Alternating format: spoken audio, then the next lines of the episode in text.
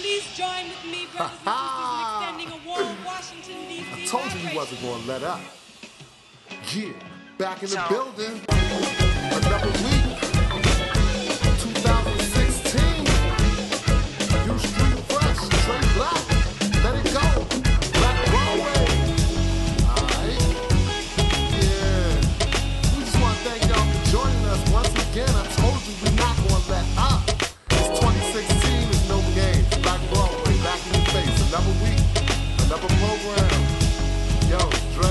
Ready? Let's do it. Uh-huh. Yeah, man. And this is an episode, man, that's near and dear to my heart, yo. Something I've been dying to do, dying to talk about, yo. The game that I love, man. The game that I'm in every day. Cutting hair. It's the barbershop episode, y'all. we back, man. We back on. Look, second episode of 2015, 16. Thought I was playing. We coming out every week, Dre. I don't know what they thinking, man. We not playing, yo, for real. And shout out to everybody, all our new listeners, our new followers. Like, something is working here. I feel like, you know, the race only goes to the consistent. You know what I'm saying? So you gotta be consistent. That's the only way we gonna win. So if we keep doing this thing every week, constantly, it's bound to catch on. It's, it's working, yo. With that being said, man, we got a very special episode this week, man. Thank y'all for tuning in once again to Black Broadway Podcast. Yo, I'm honored. It's my privilege to have my friend, the lovely, dynamic Miss Danielle Strickland of DC Clipper Repair and so much more that we're going to hear all about, right? Correct. So, yo, just say what's up to the people, Danielle. Shout out. Hey, folks, how are you? Hey, look, thank you for being here, Danielle. Thank you for being on this show. And like I said, y'all, man, we gonna have this is the show about a topic that's very near and dear to my heart, yo. This is this is my game right here. This is what I do. Cutting hair, being a barber, just the entire game of the barbershop. Like y'all don't understand the, the shit that I've seen and experienced and dealt with in the barbershop and the, and the things that this has done for my life and like the position this put me in. Like, yo, we, we wouldn't be doing this right now if it wasn't for my career as a barber and the places that it's taking me. And we're going to talk about all of that as well as give y'all some extremely needed pieces to get yourself in the game with somebody that you love or somebody that you care about, somebody that's under your guidance. Yo, for real, there's a way to put people in this game and really change their lives. Like it's done me, you know what I'm saying? And like we want to give y'all all the pieces. And not only can we get you in the game, but it ain't gonna cost you nothing but what? How much? Zero dollars. Nothing. It costs nothing. Like $3.99. free ninety, free thousand. it's for the free thousand out here. We trying to put y'all on, man. Listen, if you're a DC resident, if you live anywhere near or around DC, like this is the program for you because we're gonna put you on and give you the pieces, get your eligibility together, and get on. And guess who the teacher? Miss Danielle Strickland. One of the head instructors. She gonna give you the whole story, yo. So this is the barber episode, man. So I guess before we get into this episode, we gotta have our little, we gotta have our stories, right? Is- Gotta have our First week of 2016 was out of control, yo. Like some, a lot of shit happened. Like shit was crazy. Um, what the fuck jumped up? Oh man, the first and foremost thing, goddamn skins laws, yo. No. Oh man, like yo. I mean, we all Washingtonians sitting here, we dealing with this shit. Like, yo, it was cool to see. The city was up. We we was made lit. it to we the was lit. We made it to the play. We We made it to the Oh, I hear that shit. like at the end of the day, though, it can only be one Super Bowl champion. So I already know how this whole I thing mean, I was a goes. little disappointed. Yeah, you me too. I was like, man, what the fuck, I was man? glad we made it this far, you know. So Yo, but I mean, I ain't want, I ain't like the way we went out, man. It we was was, painful. It was a It little. painful. I ain't really Yeah. like that, man. We was, we wasn't supposed to lose Kinda by gave it up, 14. you know, we kind of gave it up at the end, yo, man. You know what I'm saying? But it was good to ride that wave for a minute. It was good to have a show where I was able to talk shit and say that my team won the NFC East championship, you know? I'm still going to do it. Hey, you know, we still out here. Hey, yo, Best thing I got out of this whole thing, man, one of my coworkers, man, big shout out to Daryl, man, gave me the you like that towel. I didn't even go to the game, but I, I got a you like that towel. So hey, I'm good. Like I'm icy. I will always remember the 2015. you like that. You like You, you like that. Right. Take it to the grave with you, Kirk, man. You really did that, yo. What else jumped off? Oh, man, son, they caught El Chapo again. again. That kicked off, man, all crazy. He got El Chapo looking crazy out here, but crazy. What about Sean Penn though? Man. Crazy with him. Sean Penn might be a snitch. He might be a snitch. Not to mention he wrote a god awful article. like that. Did you read that, Dre Dre? Yo, it was ridiculous. But This what man- about the shirt?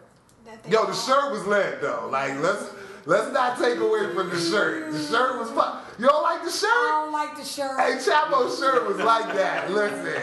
Hey, look, Black Broadway, we need y'all feedback. I feel like El Chapo's shirt was, was on a billion. Like, I don't want to see anybody I know with that shirt. I don't know. If I owned a million dollar cocaine cartel, I might wear that shirt too. like, that might be my outfit every day. You know what I'm saying? And I'm on the run. And I mean, Sean Penn, I'm sure he took he took some time to pick that shirt out. You That know? shirt I'm might sure help get him did. caught. That shit. they see a it's like, yo, this motherfucker got this shirt on. We he looking too good. We gotta get his ass, yo. But nah, Sean Penn, like, he was out here slipping, like, you know, they got the Mexican government got wild pictures of Sean Penn at like the airport, floating through, doing this, doing they they was following him the whole time, and it's just like, That's come crazy. But wait a minute, if you get snitched on for an IG or Facebook post, hmm what you think they gonna do to you in real life? True indeed. Yeah, you're right. I mean, El Chapo was trying to do the ultimate doing it for the grab. He was going to do it for the, the silver screen. he was going to do it for the cinema. Like, this nigga shot, he's doing it for lifetime. Like, yo, I'm about to have my own AMC movie, B. Sean Penn is going to direct. It's going to be the shit. Like, come on, come on, come on, man. You got to slow down a little bit, Chapo. But, you know, Hey, it all it happened. I, I mean, what's the odds? What you what you like? How long is El, El Chapo gonna be in jail before he escape? I, I, I give Come him on. six months. Six months? Six months. I don't. Oh, I I feel like he can't embarrass him like that again. So Again. I'm I'm gonna give him like for real like a solid year, I was maybe gonna say about a year. yeah, like a year, maybe like a year and a half to just let this whole thing blow over. bit, Yeah, and then you know, as soon as they start slipping again, Chapo gonna walk smooth out He the out front door. He's walking out the front door like walk out. right, like with no problems. They gonna be like, oh, Mr. Guzman, this way. that's like that, that's how I feel about that whole Chapo thing, man. But yo, Sean Penn better, you know, watch his back though, because he, you know, snitching is not taken lightly in the in the cartels, you know, and it's like it's unintentional snitching, but it's still snitching. But he had he had help though. Yeah, he was One sloppy. Of their own, one They were sloppy. own. Yeah. She helped him out. Exactly, yo, no, she just wanted, she wanted to get on too. Yeah. It was sloppy, man. Every- It was sloppy from the top down, and I just don't appreciate it. All right, come on, Chapo, man. You know, you know what you, you know better, Chapo. You know better. You know better. really? What else is going on in the, in the first time of the year? Oh yeah, yo, last night, State of the Union, man. That was dope. Barack Obama, 44th president of the United States, last congressional address, man, last State of the Union address. It was it was really it was kind of epic. It was it was actually a stunt fest. You know what I'm saying? Like, yeah, it was stunt fest 2016. yeah. I was just like basically look. Michelle was stunting. As Very- very Michelle stunning. Oh my God, Michelle looked good, girl. Beautiful. Like, Beautiful. yo, did you see like the memes where it like had Michelle and it had like a picture of her face and she was like, it was like when your girl come to, she was clapping. It was like when your girl come to watch you play ball and you showing off. that shit was good, yo. That's how she looked. She just looked like, you know, like look at Bay out there just dogging them. Tell her what you did, Bay. Tell her how you did it. So she kind of like set the whole thing off. Obama had some really like poignant moments, even Yeah. though like if we being politically realistic here, you know what I'm saying? As a president, I, I still feel a lot unfulfilled by the presidency of Barack Obama. As a you know, as a young black male, like I'm not going to stand here and say shit got way better for me as Obama being the president. If anything, it got a little worse, bro. Like, Well, let's keep it a buck. Well, you gotta think about what we had before. Yeah, yeah. So, it was it was I don't give a fuck about y'all before, and now it's like I give a fuck about y'all, but I just can't stop this shit. like I mean, you the end know, of the I day, that's care. real, that's real shit though. That is real shit. And I feel like That is real you know, a lot of shit. people have a lot to say about Obama. You know what I'm saying? I I think a lot of people's black people you Uh-huh. Know, had a lot of high expectations. thinking Yeah, he was yeah, come yeah. in and be like yeah, this Captain man, yeah, Save he's not. America. Yeah, he's You not know, gonna save black people in America, son. but That's, he- I feel like he it has been progression though, so But you cannot only take so that. much you can do. There's only so much Yeah. you can do, In and then you know you have to realize that when a president gets elected, they're they're cleaning up the, the previous mess or the previous deficit or years. whatever. Absolutely. Pre, pre- you know, so I, I mean, I think Obama in, in his favor did a pretty decent job. You know, I will definitely say he did a great job. But what I'm talking about is like, you know, like you said, certain people had certain agendas. And especially like when you talk about black people, like we was like, yo, oh, we got black dude as president. There was a lot of expectations. Yeah, I and so. I think they were unrealistic. I thought they were unrealistic from jump. Like my dad used to always be the main proponent of like, look, Barack Obama is not here to save black people. He's here to be the great po- He's like the Jordan of politics. Yeah. Like he's like the best that He ever was did that for shit. everybody. He Yeah. did it. Like he did that shit against all odds. He like He pulled did. off He the did, the greatest coup ever. You know what I'm saying? And like you gotta respect him for that and look good doing it. You know what I'm saying? Did it with style, did it with grace. And I think that's more like the example on the positive side. Yeah. And That he raising his leaves.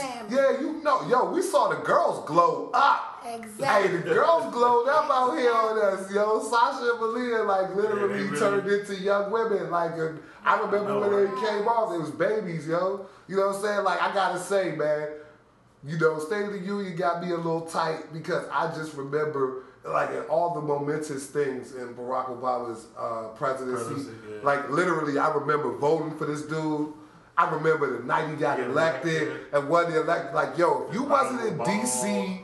the night that Barack Obama won the election, yo, I just can't describe that shit. That shit was something that Animal. you'll Yeah, never it's crazy. experience again. Yes.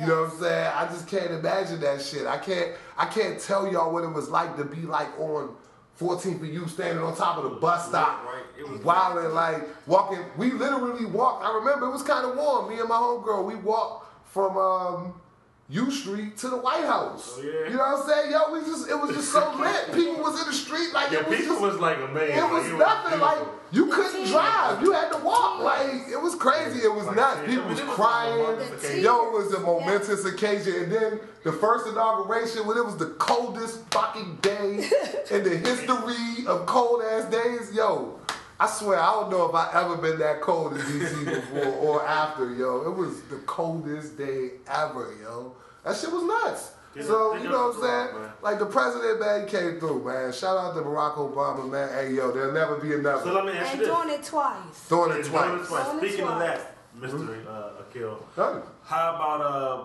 what I like do it you when I think get asked questions Wale opening up? Oh for shit! the- Yeah, you did say we had to bring out that. You Now, did this say now, let me ask you this: about Is this that. the first time that an artist has actually opened up a State of the Union address, as far as we know? Look, As far as we know. I, A I, I, rap artist. a rap- well, yeah, definitely a or- rap or artist, but I've never known. No, I'm just.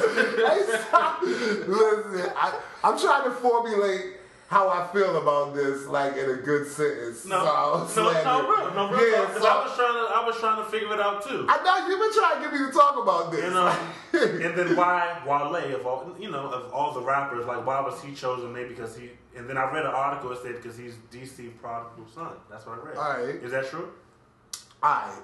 So look. Here's what, so, so this, I'm asking real here's on where we're gonna start with this, alright? This is where we're gonna stop with this. We're gonna start with positivity, okay? Right. We're gonna start Danielle like, I'm okay. being- I'm being quiet because because I was taught if you don't have anything nice to say. Ah, see, Oh, wow. and I, I can't do that because it's like the show is my responsibility. so if I don't say nothing, then we just gonna be sitting here looking at each Looking at each other, right. That's not what we're gonna do. So here's what I'm going to say. All right, I think it's great that he was somehow, some way, formally, and I don't know what that really means in this sense, but somehow, some way, he was literally attached to the State of the Union address mm-hmm. as a rapper. Yes. Like that's fucking crazy, yo. Right. Like that just show you how much hip hop runs It's the wrong, world. yeah. You know what I'm saying? Now, as far as his Washington D.C. credentials or whatever, like you know, there's there's a discussion there. But what he represents is like this area, and this area lack representation. That's true. Now, when it come down to the come down, do we all kind of like have our issues with his brand of representation? Yeah. Yeah. But like, if they gonna call somebody up to introduce the president at the State of the Union at the last State of the Union, and I don't know to what extent that was, because like I'm, I still have yet to see it. Yeah, I haven't seen it, and I'm, I'm pretty sure I watched the State of the Union on like NBC, and I didn't see him like walk down the aisles with the mic like Yeah. Justin Bieber, you know, with Floyd Mayweather come out. like he wasn't busting, he wasn't busting the 50 Cent move. So I was just, I didn't quite understand what that meant. However, I think it's momentous for hip hop, for for Yeah. for the area just to even be given that that that deference. Yeah. You know what I'm saying? I mean, they could have. He could have pulled Kanye out.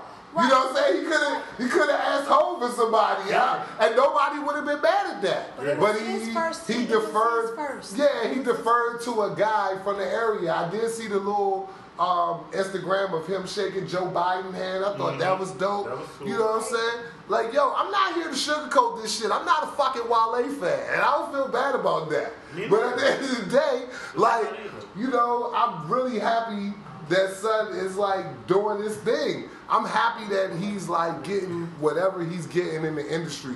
I don't really feel like it's my job to like, you know, evaluate his shit. Like if I don't like it, I don't like it. You know what I'm saying? That would be like me sitting around evaluating a person I don't like.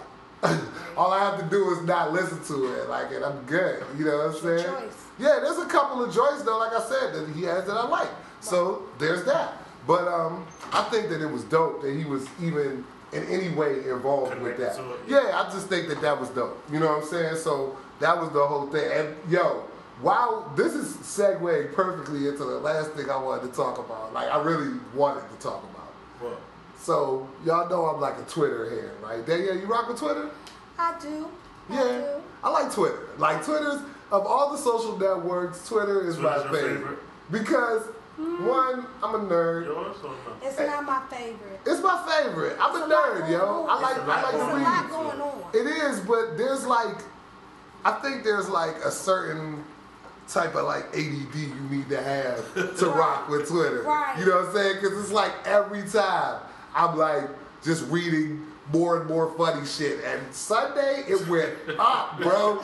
So I, I, I say, yo, I gotta talk about this shit on the podcast.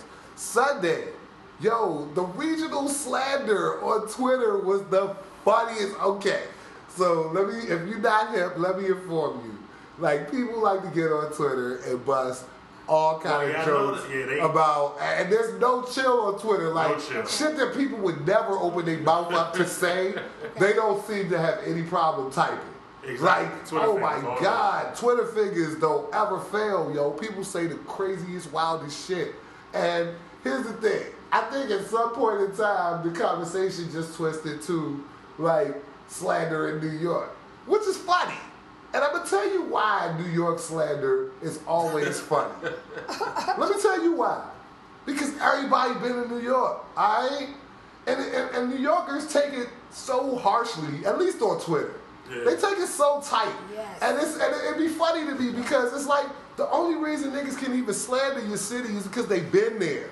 You know what I'm saying? Or if they ain't been there, then they heard so much about it that they had time to create these jokes. Yes, New York is no other city like New York. It's no place like New York on the planet. On the planet. But but at the end of the day, everybody know that these jokes gonna fly when it's time for the jokes to fly. So a lot of people got in their feelings from New York Twitter, and they started letting the jokes fly about the other regions. And see, here's my thing: I'm from DC, so like I done heard it all. Oh my God, we don't and we don't give a fuck. Nope. Like they slander us, they say all type of wild shit about us. We don't care. We don't take it personally. We don't take it personal, nigga. Like so what? That shit is funny. Yes, you're right. Niggas do wear New Balances true. and you know Helly Hansen sweatsuits now. Like yo, the DMV and slander the was Air Force Ones hilarious. will never go out of style.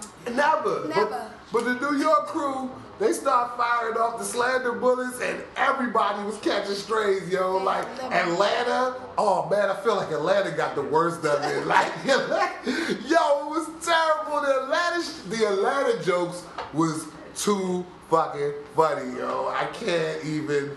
I wish I could really like have time on this particular program to read all these tweets. But I just say like one of the funniest joints. Like this is a New York joint. I'm I'm gonna give everybody a joint. Alright. Okay. So the New York joint that had me dying was like New York niggas don't wear socks. They just wear a smaller Tim inside of a picture. I say no. I said, I can't with these dudes. he said some shit like New York dudes bless they blue with a Nas verse. they pull on the do rag strings when they try to get off the bus. yo, yo, yo, got it. Was ridiculous. And then Atlanta. Oh my God. All they said every dude from Atlanta do hair and used to be on this. I was like, yo. What is the, the, Yo, the regional slander got out of hand. I'm just telling that yo how the shit just got out of hand. It was the funniest. It was the funniest day on Twitter in a long time, yo. It was one of the things that I really had a good time with. So, if you could go back into your favorites, go into my favorites. As a matter of fact, man. Okay. I'm on Twitter. You street fresh. I don't tweet a lot, but I got. Are I'm on working on that. You on Twitter, Danielle? I am. All of my handles are DC Clipper Repair Danielle's. Alright, DC Clipper Repair. So you got that commercial account. You not you not out there letting those drunk tweets fly, huh? No. No. No. you gotta let those drunk tweets fly right now and again, yo. No. Look, we're gonna get you talking because I know you got some stuff to say about the entire barber game in DC, I and that's really why we are gathered here today, y'all. Like I said, man, it was just a couple of things I just wanted to discuss before we got into the second half of the show. But we here to talk about the barber game in DC right now, where it's been, where it's going, how we got involved as individuals. Like, you know what I'm saying? Like, it's a lot of things that lead a person to this moment in their life where they become a barber. You know what I'm saying? It's like a very interesting convergence of circumstances. Like they used to say it was like a second chance career or like some other, you know, a lot of other euphemisms have- been used to describe being a barber. But I think in this particular conversation, we're going to clear all of that up. And we also going to show people how to get in and get money and progress all the goals that you may have because Lord knows that's what I'm doing. I'm living proof, y'all. I got Danielle Strickland here of DC Stay Barber School and About to drop that Cosmetology. School about to drop knowledge. Let y'all know one where she came from and two what she doing and where she going. And I'm gonna let y'all know how this whole Black Broadway thing ended up being in the barbershop and being a thing that I'm doing at the shop that I'm working at, which is literally like the dopest, most unique situation in in DC, and I dare I say like up and down the East Coast, yo. Like there ain't no shit like this anywhere else. I ain't seen it. Yeah. So we're gonna talk about it all, y'all. Episode whatever, I don't know, man. It's, you know, like it's 2016, so we not counting no more. episode 51 because we're going backwards. Yeah, we are going backwards. So what's Friends. episode 51 out of 52? Homeboys, Black Broadway podcast. some of them we wish we never knew at all. Like. Uh, homegirls, Holla. Say some of them we wish we never knew at all. Oh, Homeboys, say some of them we wish we never knew at all. Oh, Homeboys, and some of them we wish we never knew at all. Oh, Homegirls, say some of them we wish we never knew at all. Homeboys. Say some of them we wish we never knew. Homeboys. I'm in the kitchen, I'm cooking and Some of them we wish we never knew at all. Homegirls running around in the city. And some of them we wish we never knew at all. Homeboys flipping and switches and bitches. And some of them we wish we never knew at all. Homeboys never the life of the party. And some of them we wish we never knew at all. Homegirls. See some of them we wish we never knew at all. Homeboys. See some of them we wish we never knew. your feelings, friends. It's where we use every day, but most of the time we use it in the wrong way. Friends, it's where we use every day, but most of the time we use it in the wrong way. Friends, it's where we use every day, but most of the time we use it in the wrong way. Friends, it's where we use every day, but most of the time we use it in the wrong way. You don't believe in the love, listen a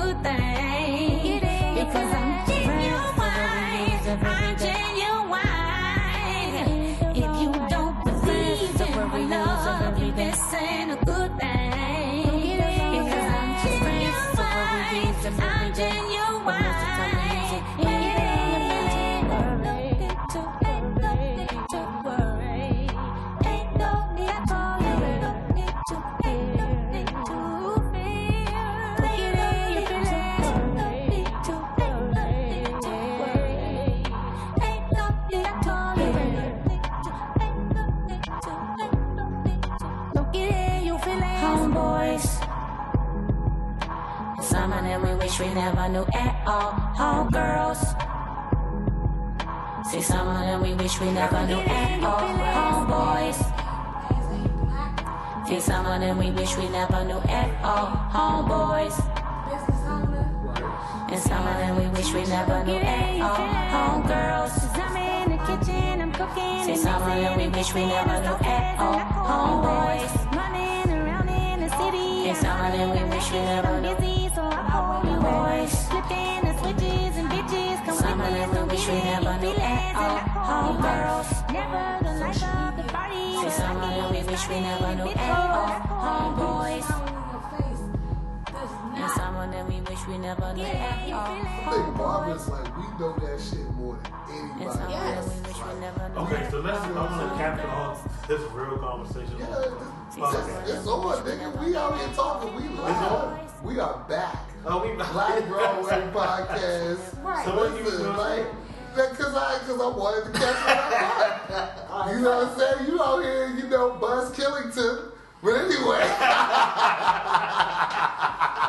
but anyway, it's Black Broadway podcast, yo. And we here with Danielle, and we talking about, yo, barbering from the real side of things. Like, yo, the things that we have experienced in this game and the and the stuff that we gone through, yo, I just want everyone to understand that there's some super valuable life lessons to learn here, and I want to just really expose us to this, like expose my audience to this. Danielle, Okay. I want you to start off because, yo, Danielle and I, our story, my journey in this whole thing of barbering, which I'll, I'll get into, I'll break you down, you know, let you know how a nigga like me ended up behind the chair at a barbershop where haircuts is $45. I give you, I give you that story. we're, we're gonna get into that in a second. You know what I'm saying? Right now, I want you to know a key figure, a, a major key, major key in that story. Danielle got a hell of a story.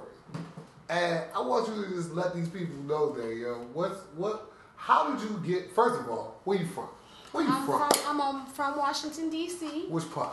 Um, I've lived in three quadrants of the four, Alright, cool. so I'm a Washingtonian. Alright. I um you live anywhere else but DC? Like you I live- lived in Utah. What? You Yes, Salt Lake City. With Salt Lake Yes, City? Yes. What the what were you doing in Salt Lake City, dear? My mom I is mean, from Texas, so she moved us there after I turned two years old. And I came back when I was in the fifth grade, and that's when I was really exposed to the real Washington, D.C. Alright, so what, what were you exposed to in Salt Lake? What was that? Well, it was um, everything is supposed to be flowers and roses and smiles when we all really know that's not what it really Okay. was. A lot So, of, lot of fake shit. a lot of fake. Lot- lot- Exactly. like, like fake uh, Big Love. Like, you ever Right. watch that show? fake. Super fake. Fake. Alright. so, so then you come back to DC. I come back to in the city. DC, uh, get into the public school system. When you graduate, where you go to high school? I went to high school in McKinley Tech. I went to Tech. Yes. So what I did was I tried to acclimate. Uh-huh. So coming back and saying things like sack and pop didn't go over well. Okay, yo. Okay. They say pop in, in Utah? Yeah, yeah, soda I saw I saw a whole map about like places where they say like soda, like in the south they say like Coke, Yeah. like or like cold drink. I remember when I was in New Orleans they used to say like cold drink. Let me get cold drink, bro. Right. I was like, what the fuck? Well, a sack is a paper bag, and I would say, "Can I have a sack?" And they look at me What? like, Exactly. Yo, that, And that can you go a lot of different ways out here. "Right." And you all call what tennis shoes? We call Yeah. sneakers. Sneakers. I mean, I, yeah, sneakers. So, yeah. so um, then uh, I grew up, got into the hospitality industry, All right. uh, revenue. How you get into the hospital? Like, I mean, How did I get into the hospitality industry? I got, I um, got pregnant with my first child, right. and I went to our government. And once I realized the poverty I would be in, Yeah. I decided to Straight get, up. get Yo, a job. That's the one thing, like, Republicans always kill me with that shit. Like, acting like being on food stamps is the wave. No. That's not the wave, bro. Like, you don't want that money that they giving you. The shit you gotta go through, one, to get it. Correct. Two, the shit that you gotta go through once you get it, that the limited amount of options that you have, Yes. it's just not even worth your time and it's dehumanizing. Don't And nobody it's- want to it's live the, like it's that. the modern slavery. It's slavery. Like anybody with any sense will be able to see that nobody wants to live like that. So the people who even try to depict like us as black folks and just as like inner city urban people as like the people that's on that. Nobody that- wants they're, live like They're misinformed. So Nobody go ahead. So to- nobody wants to live. this like is where this is where that barber hustler spirit comes, Comes from. from, Yeah, exactly. exactly. So so all right, so they, they So- try to play you at, at, at the welfare office. They So acting I- like it's sweet out there. All right. So I ended up in the hospitality industry and doing mm-hmm. revenue, sales, front desk, customer service, all right. and Like in the hospitality industry, what you mean, like hotels? hotels, Okay. hotels, hotels. Um, Alright. Shout out to Holiday Inn. Shout out to Holiday Inn because you know it was lit. Daniel, Daniel, hold up. So yo, let me get it straight. You was the hookup? I was the hooker. I love I this was shit. the hookup. Yes. Yes. Yo, you know what? You totally was the hooker. I was the hookup. I can see myself standing in front of you right now at 2.30 in the morning like, girl, Like, I, how you have, how's your night? You good? Good. Like, so Yes. what's up with this room? Can we can we do something? And you be like, you know what? Yeah, Let me- we can make let me hook you out. It definitely I love me, it. It definitely helped me learn how to deal with difficult people. Word. Cause some people are difficult. Exactly. Yeah. Exactly. And you weren't they most difficult at fucking three o'clock in the morning. And, and their room has been given away. Ugh. Yeah, oh, Yeah. Let's talk about that one. Yeah. Okay. Okay. So you learn, which is another critical skill for being a goddamn barber. That is Like one of the most important skills is customer service. that's it. Yeah. How to deal with people. How to deal with people. That's that's the game. You you motherfuckers running around here worried about how tight your shape up is. Like if you can't talk to nobody, it doesn't matter, bruh. Because you can get fired by that client So right, that client can easily. It happens every day. every day. every day. You know what I'm saying? how talented Like you got your shot, but yo, so continue, D. We gonna get into all of this. Okay, so Uh-huh. um, I was introduced to uh, Clipper Repair. Mr. Sproul, Okay. shout out again. Shout out to Sproul. That's a Washington D.C. institution for real, man. Sproul's Barbershop and Sproul's Clipper Repair. That had been around for what, like forty Years, years. Yeah, forty some odd years. So You So- came in you you got a job there? What happened was the gentleman that used to do the uh, clipper repair passed away. Uh-huh. His name was Paul. Alright. and Sproul needed somebody to take over. And um, when I went in, at first he he was like, "You're not gonna want to get your nails dirty." and I went home and I prayed for three hot days in a row. Hey, get out of here. I'm serious. Really? Okay. And it was so hot that he called and he was like, "Are you serious about doing this?" And I was like, "Yeah." Alright. So I started um, kind of like an internship, Right. learning how to how to how to fix uh, barber hair clippers Alright. and retail. What was like the first pair of clippers you worked on? Um, For all my barbers out there. A pair of outliners and I snatched the motor out of it. The cords out of the motor. Okay. Being fast. Being fast, that little red and that little black cord. There you yeah. go. Okay. And always thinking I knew. I know. Right. I know. So, So, so this happens. You fucking up people's outliners. You're doing that. So now you're working at Sproul's. And I definitely, I was young in the game then. Like, so you're working at Sproul's. And this is kind of like around the time when the game of barbering starts changing. When did you kind of decide that you wanted to actually cut hair and like? Well, I had always? I had always been around or known about barbering as a profession, not as a hustle. Right. Okay? Right. And it was someone to look up to and aspire to. Somewhere along the line, the thug mentality came into barbering. Hmm. And so I can tell you, like, like when I really like, I'm listening and I'm, I want to hear your story and your thing because everybody got a different story, and like, I'm gonna tell my story, and I'm gonna tell you like kind of how like the whole thing started, and for real, for real, it's it, it goes back way deep. Like a barber is a is a important dude in the community, and it's not even so much about being a gangster. It's certain dudes that are gangsters, Right. and certain dudes that's different type of gangsters. You know, like they might be paper gangsters, like they always got the money, or they always might have like, you know, the spot. Like they might be running the gambling house or something like that. They they money dudes. You know what I'm saying? They paper Exactly. gangsters. So but but I'm talking about the perception. yeah. Oh, well, the public perception. The public perception. That's real. Because Somewhere along the line, they lost respect for the barber as like that dude. Exactly. You're right. I, So- some of them did. I never did Right. that. But go ahead. So, um,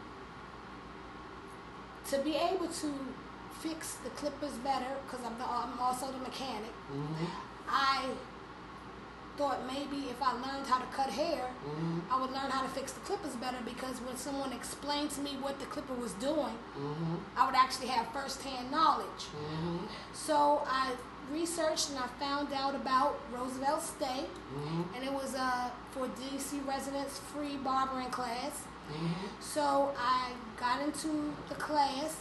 Once I got into the class, I found out that barbering was more than just cutting hair. Okay. Okay, there That's there's way more to it than yeah, that. there was it's a lot of other Way ways more. you can monetarily um, uplift yourself, but Mm-hmm. then also there's a lot of ways that you can spiritually lift your, uplift yourself because of the community and the people that you get to know. It's much more of a, a, a it's much more being a barber is much more of being someone And than community. doing something. Correct. Like, you know what I'm saying? Like being a painter is like doing something. Right. Like painters don't have like a specific personality or specific personality traits that they you ascribe to a nigga who paints. Like Right. that nigga paints. He's a painter. All right, and, and it, I mean I'm not talking about like artists. I'm just talking about like a guy who just you know say would just paint walls or something like that. Right. Those guys are painters, and that's no disrespect to the uh, profession. And I feel the same way. Like a lot of people feel that way sometimes about barbers. They make like this general sweeping. like it's not a job. Like- it's not it's not a hard job yeah, or but the the fact that you have to be a certain kind of person to be a barber. You have to like be you a have to be a certain kind. of person. It's just not for everybody. And not just from a skill perspective, but from a, a personality, from a, a, a fit of like who you are as a human being. it has to fit in, in order for you to be successful. Right. You know what I'm saying? And then don't get me wrong, there's a lot of people that have certain qualities or certain parts. Yeah, they got don't- pieces of the puzzle. Pieces of the puzzle. Right. They don't have it all because customer service is first, a people person is second, and then the third thing you have to have Skill. a love. You got and a love, yeah. and then you have to have the technique. Yeah, I you know? agree.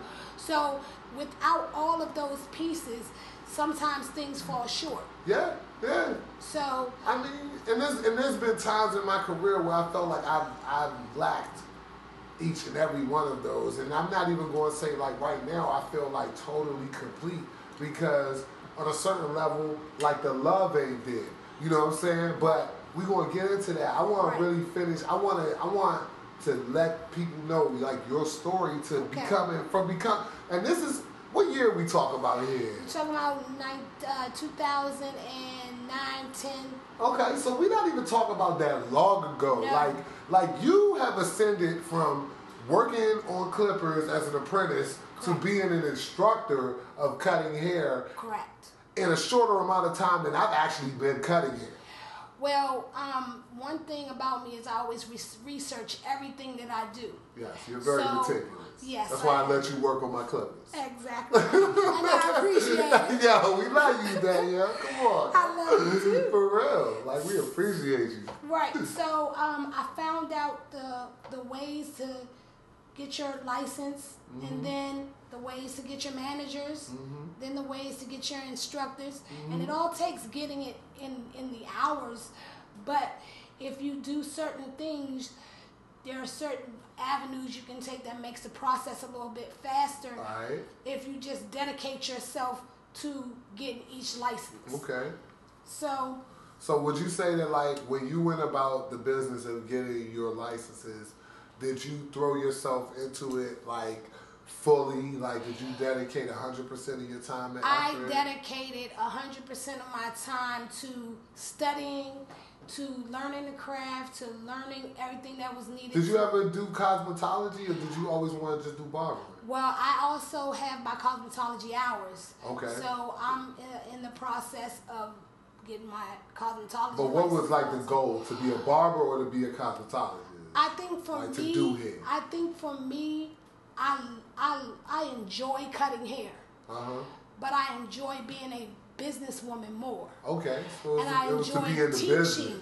I enjoy teaching. Mm. So when I say what do I love, I love owning my own business and I love children, so Mm-hmm. I love to teach. Okay. So That's tight. That's a way different trajectory than like, you know, the traditional like barber trajectory where it's like, yo, I like people, I like cut hair, I like money. You know what I'm saying? Like, yeah, I left the, I left the barber shop with the, after I got my manager's license to, to keep. so um, where did you cut hair? I cut hair at Sproul's Barbershop, the On, on the Ave? Yeah. on Georgia Avenue. the Ave. Legendary shop. Been there forever. Yes. So um, I learned more in the time that I cut in the shop than I've ever learned in school.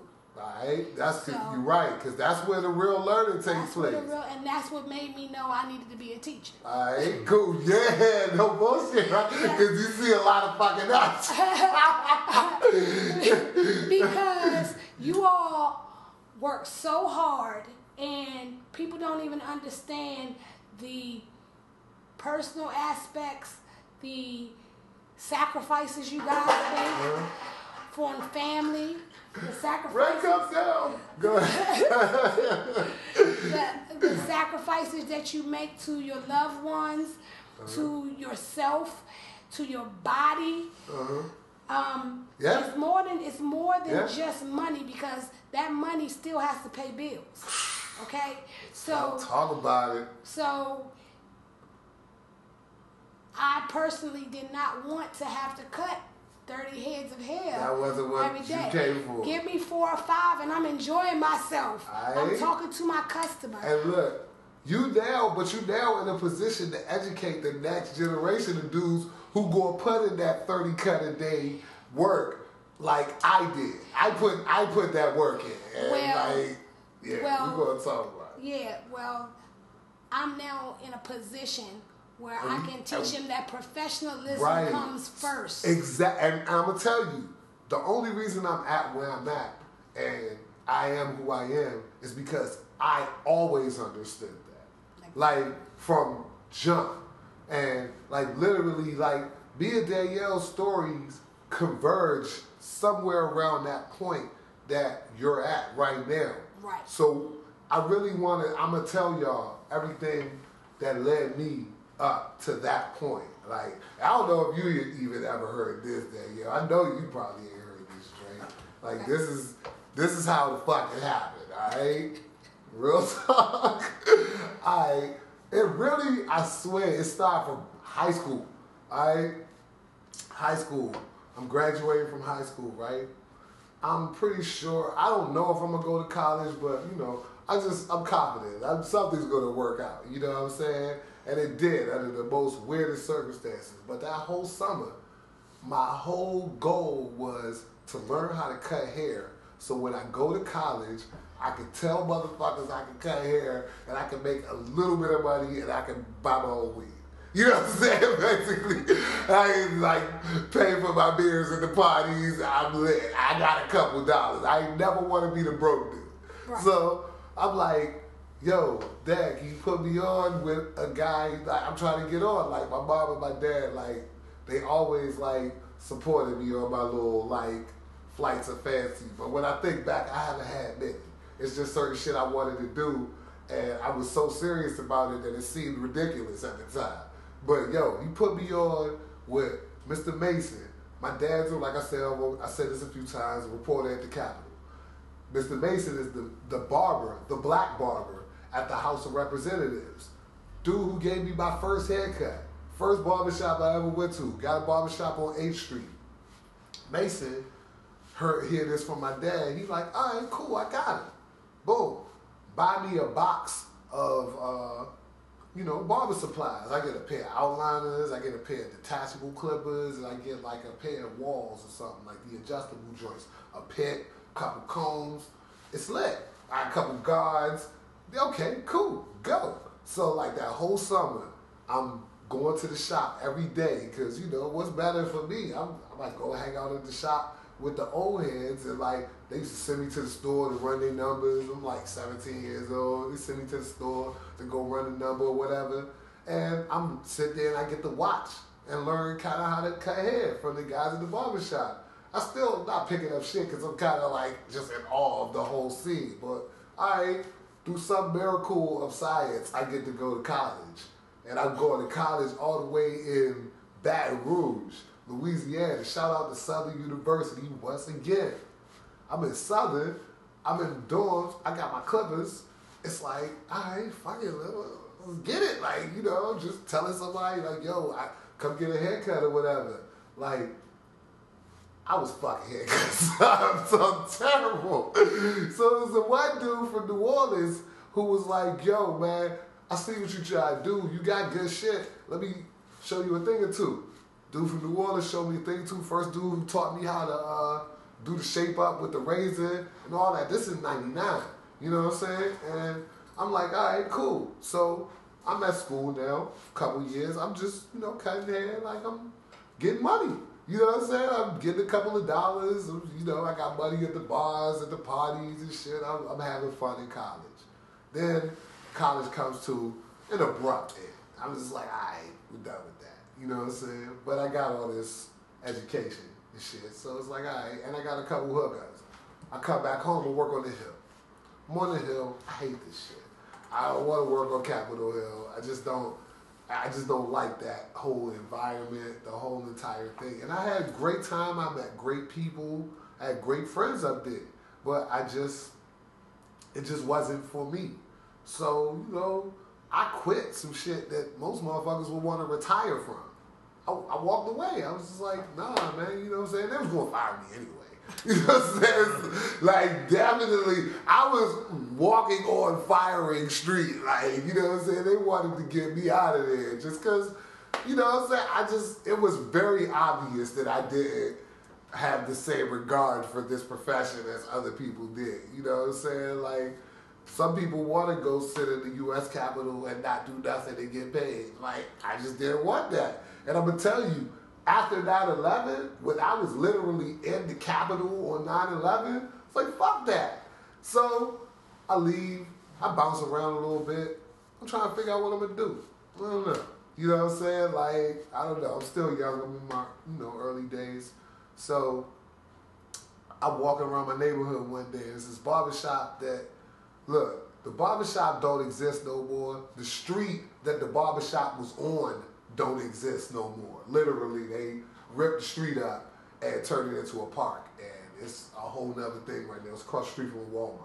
So anyway, I walk past this barbershop and I, you know, I'm just like, I know this the neighborhood trap spot, but fuck it, it's a barbershop and I can kind of do my shit right here, you know. I walked in, I, I told the dude, yo man, I, I got clippers and I cut hair, like, can you fuck with, can you give me a job? And he was like, you know what? Come back tomorrow. I got you. I came back. Literally, this dude allowed me to cut hair in his barbershop, man. A great, great dude. I ain't gonna say his name because I don't need to say his name. Because literally, this joint was a cold-blooded front. Like, like I was the only barber. He was doing his shit. He ain't worried about it. And the first year I was there, he ain't even charged me no booth rent, nothing. Didn't ask me for no money. All I needed to do was come to work every day, be like I was there, and not ask no fucking questions. And that's what I did. I came to work every day. I chill. I asked no questions. I did my shit. But I also picked up some clients along the way. And I'm like, damn, man, I might can make some money doing this. You know, at that time I was also doing my shit, so it didn't matter to me. Like none of our stuff got in the way of each other. I was cutting hair just so I could like tell my mom, like, yeah, I got a job. I'm not like wasting my whole day. You know what I'm saying? Then I then I started to realize like, oh shit, I might can turn this into something here. You know what I'm saying? So time goes on. You know, like I said, the whole first year he don't charge me booth rent.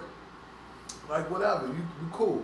You know what I'm saying? Then he come to me one day, he like, yo, man, I decided from now on, you know, we're gonna start paying ninety dollars a week. I was like, oh, my nigga, no problem. So now I'm paying. I'm, I'm, a, I'm a working barber now. You know what I'm saying? No license, none of that shit. I'm just, I got enough experience. My man gets luckiest of luck because he's a lucky dude because he's a good dude. Like some developers came and bought up the whole block. Like I said, the block don't exist no more. Bought up the whole block, gave him a stupid check. He cashed out, sold the antique chairs that was in the shop, all of that fly shit, and got out of Dodge. On his business, everything. Good dude. Got his thing off. I was like, damn, what am I'm gonna do? He was like, man, you gonna be alright. Like, Literally, he told me that. You gonna be alright. I was like, you right. I went to 8th Street, back to Mason. Mason gave me a job. Mason got me in there, I'm on 8th Street. I'm hustling. 8th Street busy in these days. Just like the, you know, like 0, 06, 04, 05, 06, 05, 06, really. Like 05 and 06. So I'm working there. You know what I'm saying? I'm, that's where I learned how to be a busy barber at. You know what I'm saying? I'm getting money now. But literally, some days I'm lucky if I got enough money to get on the train and get like a, a slice of pizza and shit. You know what I'm saying? It's like tight. So I'm like, damn, bro. Like, I mean, I, gotta do something. So, you know, I'm doing shit. Like, these dudes at Mason's, I love them because they gave me my start and fuck it, they gave me my first haircut. They gave me a chance, you know what I'm saying? But they was on some shit where like they wanted me to be on time. And I'm like, my dude, I ain't get in this to be on time nowhere. That's not my game. So fuck all that. We come back. I, I'm just we go back and forth about this. Literally at Mason's is where I grew up. My life changed. I met my I reunited with my son's mother in front of this place. They see me go through all the crazy young relationship shit. You know, you got your girl sitting in the shop while you cut hair. You're like, yeah, baby, I'm doing that shit. And then, you know, you arguing with her full blown in front of the shop. Throw your phone in the front of the street. The X2 hit it. Like, oh God, yo, I swear to God, this is true stories. Like, I'm not making this shit up at all. Yo, so the X2 like hits my phone. Yes, they see all of this, and they know I'm just crazy in love with this girl. Bam, she get pregnant. She about to have a baby. They know all of this too. Like two months into her being pregnant, these niggas fired me. Just fired me, son. Like yo, you always be late, man. I'm still always late, nigga. When we out here, so they go fire me, and they come back with this whole entire. I, I come back and I'm like, you know what? Thank you. Step off. Go to U Street where I'm always hanging out anyway. Shop I always see. I'm like, you know what? Today's the day. I'm walking in there. Let's see what's up.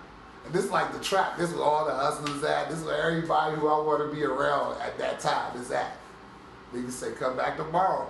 Bam, I got a job again. Okay, I'm on U Street now. That's I see all the crazy shit in U Street. Like everything. That's where that shit made me.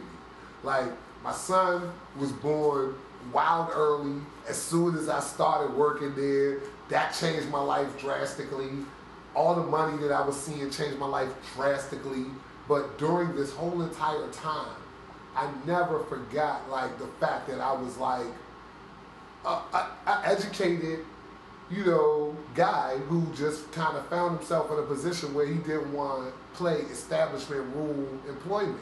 And when I was on U Street, I was I had all the freedom. I could do whatever the fuck I wanted, and we did whatever the fuck we wanted.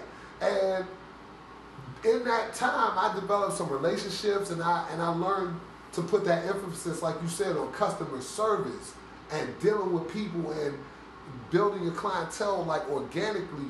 That like kind of put me in the pocket to like know somebody like you. So now I'm working on U Street. Everything's lit, but you know, you knew you knew about that shop. You know all the characters involved and all of that shit. And of course, shit hit the fan, and bam, shop get raided on on a Friday in the middle of haircuts. I literally get locked up. The whole shop get locked up. Me, like all my coworkers, my girl, who's my coworker, like we all going in. We all get dogged by the police. I mean, they got us in in the cell in the paddy wagon outside in the middle of January for like four hours. No heat. It's like fuck y'all. You know what I'm saying? Locked in the joint with bubs who got bed bugs. It's crazy. So it was crazy. So now we get through all of that, and I say, I can't do this no more. I can't. I can't be in the trap like that. I'm just, I'm just serious about this now. Like, I, I'm cutting hair. I got my son. I make money doing this. Like, not only do I make money doing this because I'm, I'm good at it. Like I said, the emphasis is on customer service. But I feel like I can go further with this shit. And you was somebody who I knew during that time and who knew about all of that. And Danielle, through the Clippers service conduit, introduced me to L, who is the owner of the current spot that we find ourselves in, the Wise Out Club. And it just let us, she said, yo, you looking for a guy who's cool and who's intelligent, but also is like got that edge to him that's to be able to manage your shop and be able to run it. Yo, you gave me the biggest endorsement. Shit changed my life. And that's Shit- what I wanted. Yo, changed that's, my life. That's what I wanted.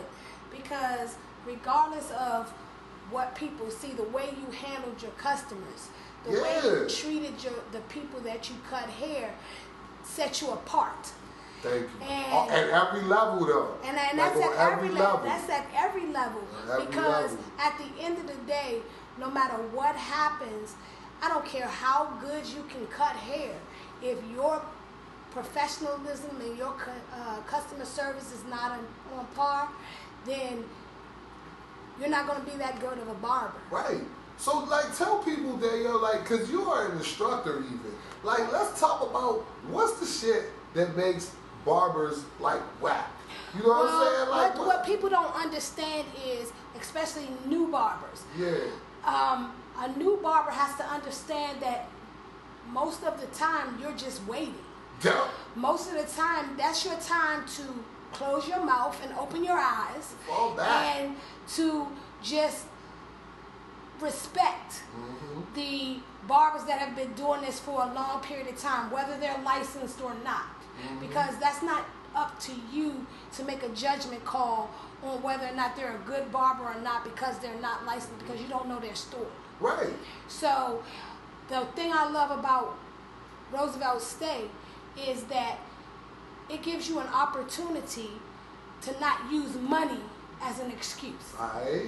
Because the worst thing in the world for a barber that goes to work every day, he builds his clientele, is that he's not doing something, he's doing something he's not supposed to be doing. Right.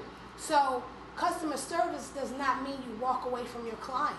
Right. So, if you have an opportunity and you live in a district to get free Free. hours, Free. Free. Free 99. Three thousand. right, free hours, and work Freedom. towards becoming a license, it will change your life. It will change how you feel about your profession. It will change how you feel about yourself. Word. Because there's a lot more cats out here cutting hair with no license. And like you just bullshit with yourself. Like literally, when I was at Macy's, yo, I ain't had no license when I got there. But by the time I left there, I had got my license just because, yo, first of all, they had us on commission. They was hitting me off with the 60-40, but if I got my license, I could get the 70-30 at least. And I was like, yo, damn, bro, I need that, man. Like, so I had to go get my license just to make a, a economic change in my life, son, because I was getting punished. And one thing It'll you change have your to game. understand stand also is that college is not for everyone. Yeah, nah. And this is a career, barbering, cosmetology, that you can build your life the way you want to build it. You gonna get money. You and and it, but you gotta go to work. You gotta Tell go to them work. again. You gotta go to work. You gotta go to work, son. You gotta go to work because if you if you don't go in that day, you're definitely gonna make zero. But if Right. you go in, you may not make any money, but you might meet a new client. Yeah. You have no idea that everyone that you meet is a potential client, Done. and If that's one thing I Roosevelt STAY can help you change your life. Yo, tell them more about Roosevelt STAY. What is Roosevelt STAY? Roosevelt STAY is is two parts now. Um, let's talk about the adult part first. Alright, You have a d- adult program where you are a DC resident. Um, all you have to do is call 202 576 8399 and they and our support staff will let you know what you need to bring in so you can enroll. Next enrollment is January 23rd Okay. and it is a night program starts at about 2 o'clock and there's about four classes all the way up until 8 p.m so How long is the average class? Like 90 minutes? it's yeah about an hour and a half Yeah. uh-huh. and um, you work at your own skill level Right. you know so even if you're a barber that's been working for 20 years and you don't have a license you can come there and we will get you on the path Yeah. now i used to I got a couple buddies that are actually doing this and taking advantage of this Yes. currently.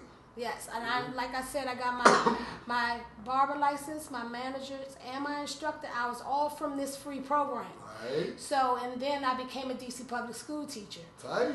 So I um, I teach the 9th through 12th graders because we now our school is now has a day school part. Mhm. So I get to, to them when they're very green, and I get to teach them professionalism, Yeah. how to treat the customers. But some of that shit you can't teach though. Well, Like, well, you know, some of it you can't teach because anybody can be trained. yeah, Anybody can be trained. If they want to open themselves up to learn, then they can learn the techniques of how to treat a human being True. just like a human being. Now, do you think it takes?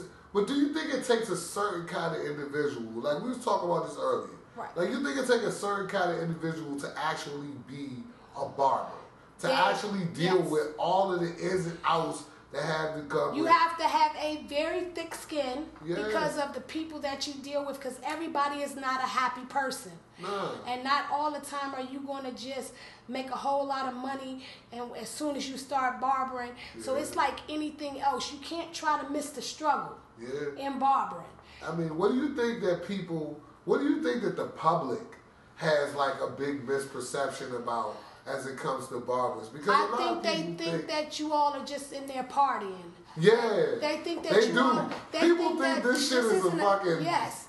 a blast. Like I be like, yo, man, you don't know. I do this shit to keep my day going. Like if I see you and I might be cutting up, trust me, I'm doing that just because I need my day to keep going. Because this shit, the monotony of this entire situation will drive you insane. You know And you I'm have to understand, and the public has to understand that you all are people.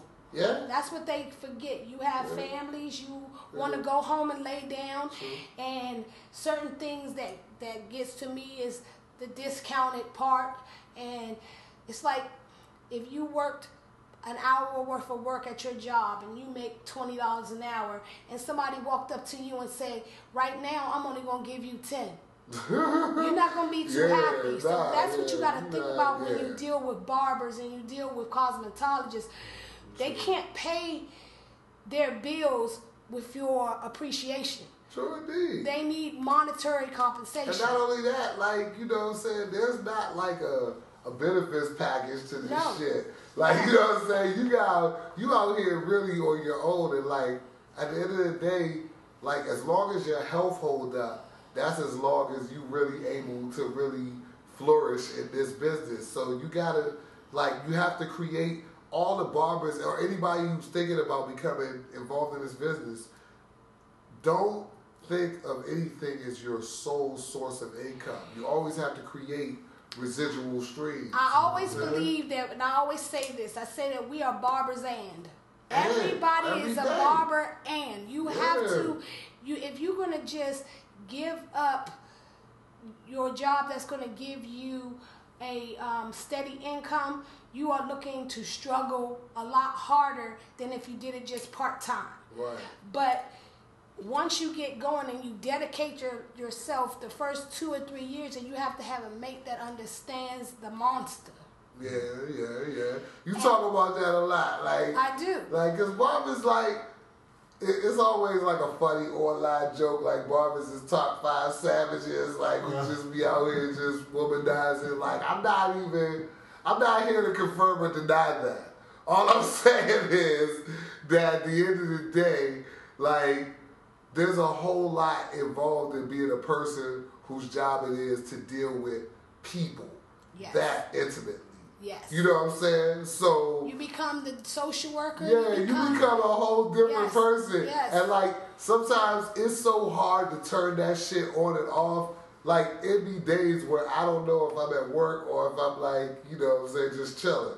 Like when somebody walks into a door, it's like, hey, what's up? Like I might not even know that motherfucker, but it's just like that's just kinda that's kind of my instinct. You know what I'm saying? And it's like the barbering profession, it, it takes a certain kind of personality to like flourish in that. And there's a lot of people out here that I feel like would be good at it because a lot of people out here like they hate their job. They hate the fact that they sit at a desk and like just you know look at a screen all day. Like But every want but every every job profession has its woes. You know. Mm-hmm. Yeah, yeah, but, But it's just a it's just a different category. I feel overwhelmingly positive about what the fuck I do. Like Right. to be honest. And that's Like- another thing. If you're not a positive person and you don't like yourself or you don't like people, you You can't do this. You can't do this because the money, this. the money, you'll just be miserable. Yeah. You'll be miserable.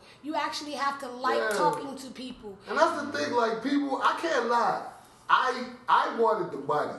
You know what I'm saying? Right. Like I just I wanted the money from from jump. Right. Now when I first got there, like I said, my man B, he wasn't even charging me booth rent. So boom, we just doing it. Like you know what I'm saying? Like I'm I'm just getting a little bit of money every day, and I'm like feeling how that feels. You know what I'm saying? Just to know that this is like my little hustle. Then I gotta pay out to keep my hustle going. And I'm like, all right, I like that too. But then I learned that, oh, there's a whole nother level to this, which is like actually building relationships. And making like, yourself a brand. and yeah, and becoming like a, a, an A entire business. Correct. And that's the level that a lot of people need to understand that you gotta get to. Like this, this whole podcast is like an extension of that. I wouldn't be able to do this if I hadn't really been professionally talking shit for the last 10 years. Hmm. Like, that's what I do occupationally. Like, I, wherever I'm at, it's lit. You know what I'm saying? Like, because I'm not coming to work to be bored. You know what I'm saying? And like, I'm not gonna come to work and we not gonna have like an interesting conversation. And I'm not stupid. So we not gonna talk about, you know, love and hip hop or not to diss that or whatever, but just, you know, Right. we not gonna approach the same old regular everyday humdrum shit. So I feel like a lot of young barbers, they need to really develop that personality and persona and know who they are. And they have to get the right fit. yeah, you gotta be in the right Because situations. every barbershop has a life's breath. Mm. yeah. You got the hipsters, you have the A lot of people as clients, they know that. Like you know, a lot of I, a lot of guys who listen to to this podcast maybe be like, yeah, you know, I might come to this barbershop, but I wouldn't fuck with that barbershop because I don't like the way this feels or that feels. Like Right. for black people, like this is a very serious thing. Like you know what I I'm think saying? for I think for I think for everyone, the intimacy that you and and what you put in the person's hands Mm-hmm. for the next two weeks, yeah, you you're gonna be wearing that haircut you're about to True. get. So I think I think white people take it differently, yo. You like, think so? I, and, and here's the thing, like, like I haven't really spoken too much about this. Like, I kind of cut the story off before that, but okay, I work at right now, literally like the epitome of the quote unquote gentrification barbershop. You know what I'm saying? Like, this is it. Like in a nutshell, right here. This is where people who for the most part, just moved to Washington, D.C. And like, this ain't no diss to nobody. If you don't like it, I don't really give a fuck. But these is facts. You know what I'm saying? This is where people, for the most part, just moved to Washington, D.C., come and they get a haircut that's, I won't say it's stupid expensive, but it damn sure ain't cheap at $45 and have an experience. You know what I'm saying? That kind of reminds them of like a urban, but yet really cool and uh, artisan barbershop where there's a high level of skill being practiced, but it's also so cool that we're listening to Redman and Wu Tang and whatever the fuck we're listening to, which is true. Fuck that. We listening to Pimp C. We listening to, you know what I'm saying? All but types you of also stuff. seem to give them their money's worth. Oh, That- definitely. that's the on part a, that I like. on a on a on a on a quality basis, it's no question that we banging out some of the best haircuts in Washington D.C. But I don't think that that's the draw. The draw is the environment. The draw is this. Ambiance. Yeah, it's this. You know what I'm saying? So I we see all and of this. and they and they come because just like and this is why I told you I don't think there's a difference because they come for the experience. right, but we don't come. We ain't coming for the experience. Then we coming for the shape up. No, no, no, okay. I don't know. I feel like no. Let me tell you what I'm I just let a, me- but I'm a barber though, so I, I might look at it different. Okay, when I was cutting hair Uh huh. and I was taking my time to close my mouth and open my eyes, Mm-hmm. when people came into the barber shop and they brought their kids into this barber shop, Mm-hmm. it was like handing down a lifelong tradition. No, absolutely, that's true. So One of the biggest things about this thing that I like is like, man, watching kids grow up. I done seen so many people graduate from high school and college and move to New York and get married and yada yada yada. Woo, woo. Like I done seen it all. Like so, I think that that's really like a cool a part of this profession. But I think like black people, and I think that that doesn't really happen in gentrified Washington D.C. It's just not a, a real thing. You know what I'm saying? It seems like a lot of times, like people just come to the city and they're like, all right, yeah, I'm gonna get a haircut here because it seems cool. And mm-hmm. I mean, all right, that but that kind of takes the heart out of it. You know what I'm saying? It's more like you gotta come to something because you feel like an attachment to it. it. That's the way I look at it. But I know it's cold business. And trust me, I'm a beneficiary of it, so I'm not complaining that much. But I just want to say that, like, th- this thing has a lot more heart to it than that. Like, being a real barber and, like, being a, having a barbershop in D.C. and, like, being involved in this business, it, it has a lot more emotional gravity to it. And as clients, I know a lot of people appreciate like the emotional gravity and the connection to their barbershop. Like you ask the average black man who they fuck with, like their barber is like top ten dudes. Like it's my guy. Like yo, I'm I got dudes, I got clients that I would I gotta never not stop cut their hair. He's your guy or your lady. Or or your lady, Yeah, like you yeah. know, you're right, you're right. Okay. There, yo, you're right, you're right. I know, cause I know some super tight female barbers. There you so go. Yeah, like, but you know, I feel like that's something that a lot of people, you know, should take into account when you know you're considering this profession, either on the, you know, occupational end or on the end of like just being like a client and picking a barber, picking a barber shop. You know I think saying? I think that people should understand that. Don't get me wrong. I don't want you to just think that there's negatives to it because there's definitely positives. Mm-hmm. But I want you to understand that number one, it's not easy. Nope. Number because if it was, everybody would do it. Okay. Number two, it is some people's solace. It's where they go to vent. It's where they go to just be around other people that they've been coming to see for that we years. can relate to. So, I always yeah. say one of my big things, one of my big sayings is that the barbershop as a sociological experiment is unparalleled.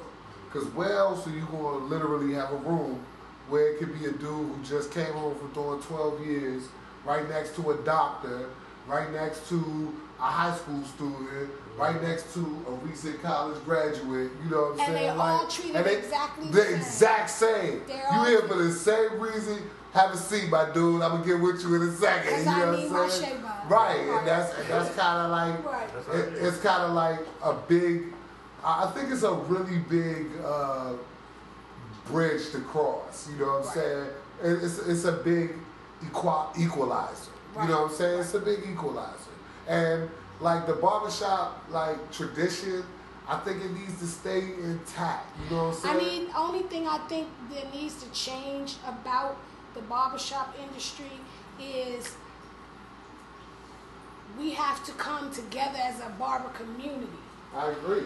And I think that we have to there's a there's enough income out there for everybody mm-hmm. and the crab in a barrel mentality has to stop. Sure indeed. You know? like, there's a lot of cats out here that want to get into the game, and if how we gonna have new blood in the game if you know people are still being like that? So tell them again, Daniel, how they can get into this thing, and like how everybody can help each other. Like, how can you how can you help first of all? Well, um, I teach 9th through 12th graders, so if you have a 9th through or t- 9th through 12th grader that wants to do this, then Roosevelt STAY, and they need to get their high school diploma also, because I'm doing it as an elective. At the same time, At the right? same okay, time. not like as a prerequisite No, to get in. no. Okay, Okay, good. at the same time, because Alright. well, I'm teaching under 24, or under 22 to 24. All right, okay. Now, for anybody that's 24 or 22 and 24 and older, they need to go to the night class. uh huh. But if this is something that they really want to do, most of the time, money is the issue. Yeah. You know, and this shit free. And if you sitting at home listening to this and you did nothing all day, classes are Monday through Thursday. It's an hour and a half class to change your life. to change your whole life.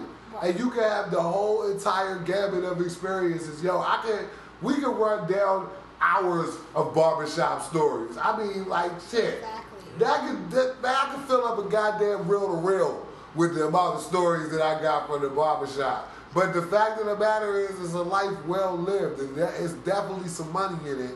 And you can definitely have a platform to like reach some people. That's But- kind of what brought us here. But what happens in the barbershop when I say barbers are barbers and you get barbers and innovators. Yep. You get barbers and barbershop owners. Word, like- barbershop managers. Yep. You get people that is so many facets to the barbershop Absolutely. world. Barbers and educators. barbers and educators, barbers and clipper repair. No doubt. You know, so it's it's so much money to be made, and we all Somebody was making a point about that, like as it relates to anything, yo. And for Yes. real, that's kind of how we gonna ride this thing out, for real. Like as it relates to anything, y'all, we got a lot of smart dudes that grow up in the hood and other places you know what I'm saying, role play, whatever, that think it's like only one way out. Like there's so many different routes out of this whole shit that we find ourselves in. And you can't make a machine. They've tried. They put little holes yeah, to try to cut your hair. yeah. Nobody can take the human experience. away and, and, Away. and just From like that's the case in barbering that's the case in so many things all you have to do is sit down and develop your mind and, and look and see Make it happen. right where where can the human touch where am i unique at we all got special talents we all got special skills out here that make us able to do a lot of different things and we just got to get in touch with it like barbering like doing hair listen my pops always said man the great thing about hair is it always go Goes back, back. so and, and even when it doesn't, Yeah, yeah. your head still costs. you still got to deal with that you know what i'm So saying give us So- that information again your. Okay, so it's Roosevelt STAY. It's located at 4400 Iowa Avenue, Washington, D.C. Uh-huh. Telephone number is 202 576 8399. 202-576-8399 You also can go to Twitter and at Roosevelt STAY. at Roosevelt guys are State. also on Instagram. I just And too. yeah, so I mean, They on Instagram you, too? you can even you can even go to Google Roosevelt STAY. and just no put doubt. in Roosevelt STAY DC, and you'll you'll find that there's Yo, no excuses. It's all up. over my feed. And if you don't live in DC, then look through your local jurisdiction and try to see if they have a similar program.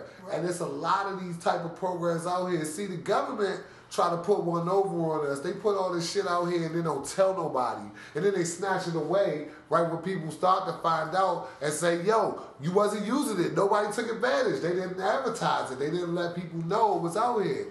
Black Broadway, we letting y'all know, man. Well, we do. I've been I've been telling you guys since 2009. Yo, tell them your Instagram again. It's DC Clipper Repair Danielle's.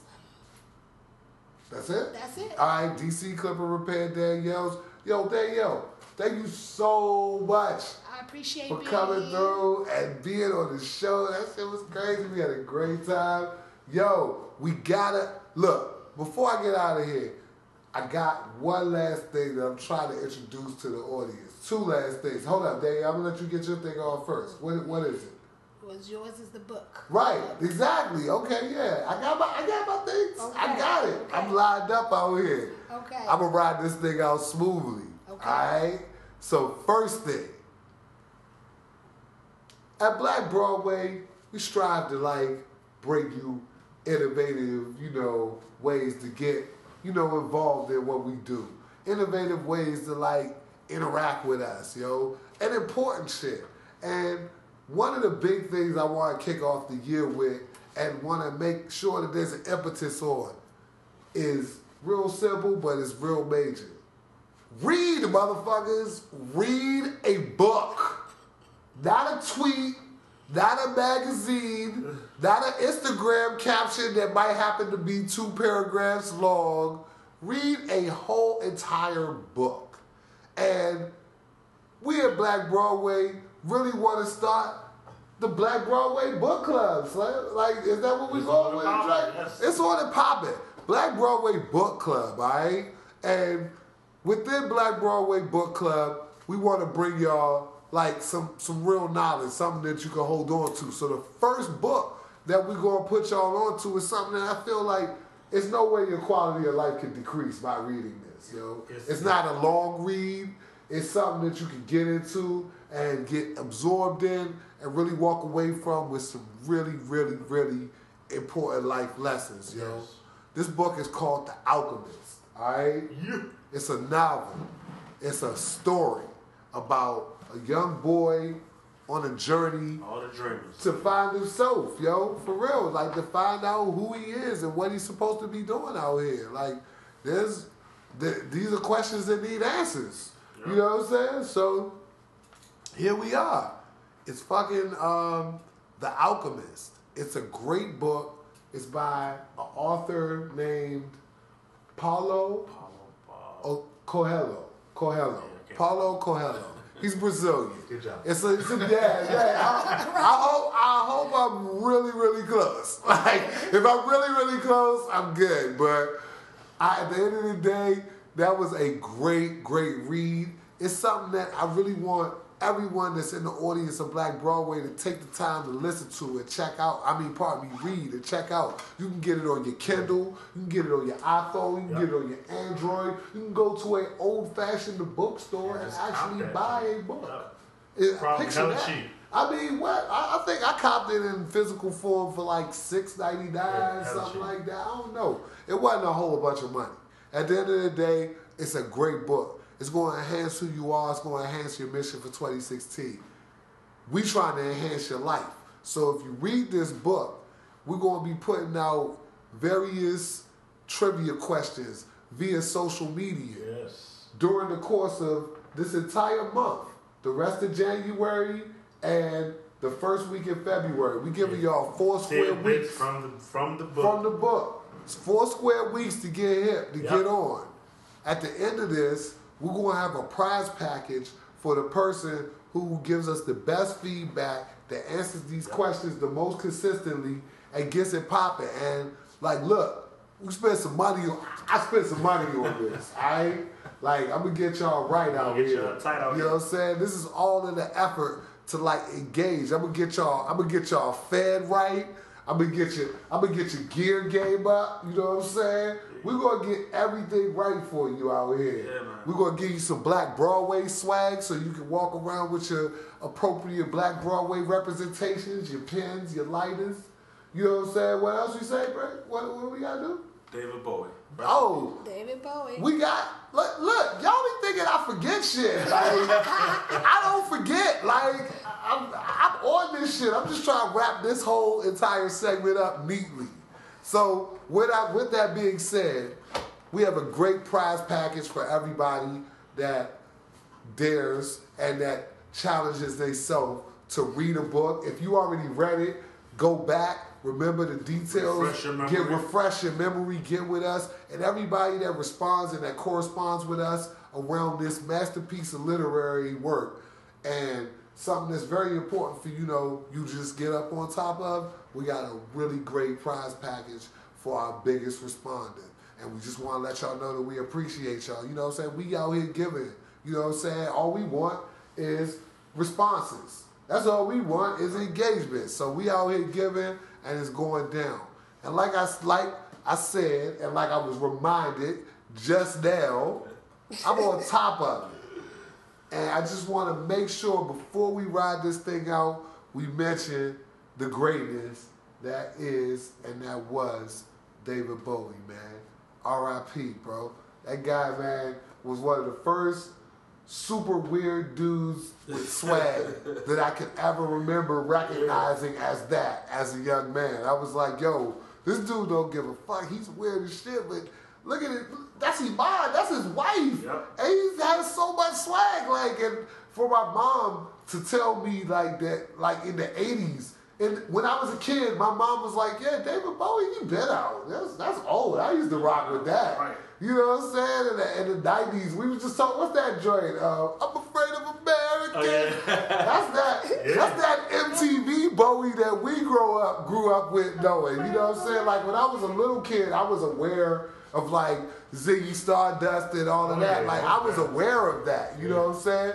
But like as an adult, like just to know that like Space Oddity is one of my favorite songs in the world. You know what I'm saying? Like to understand that like when I hear we can be heroes, And see, the younger I would punch somebody in the face. Like, the major influence he's had.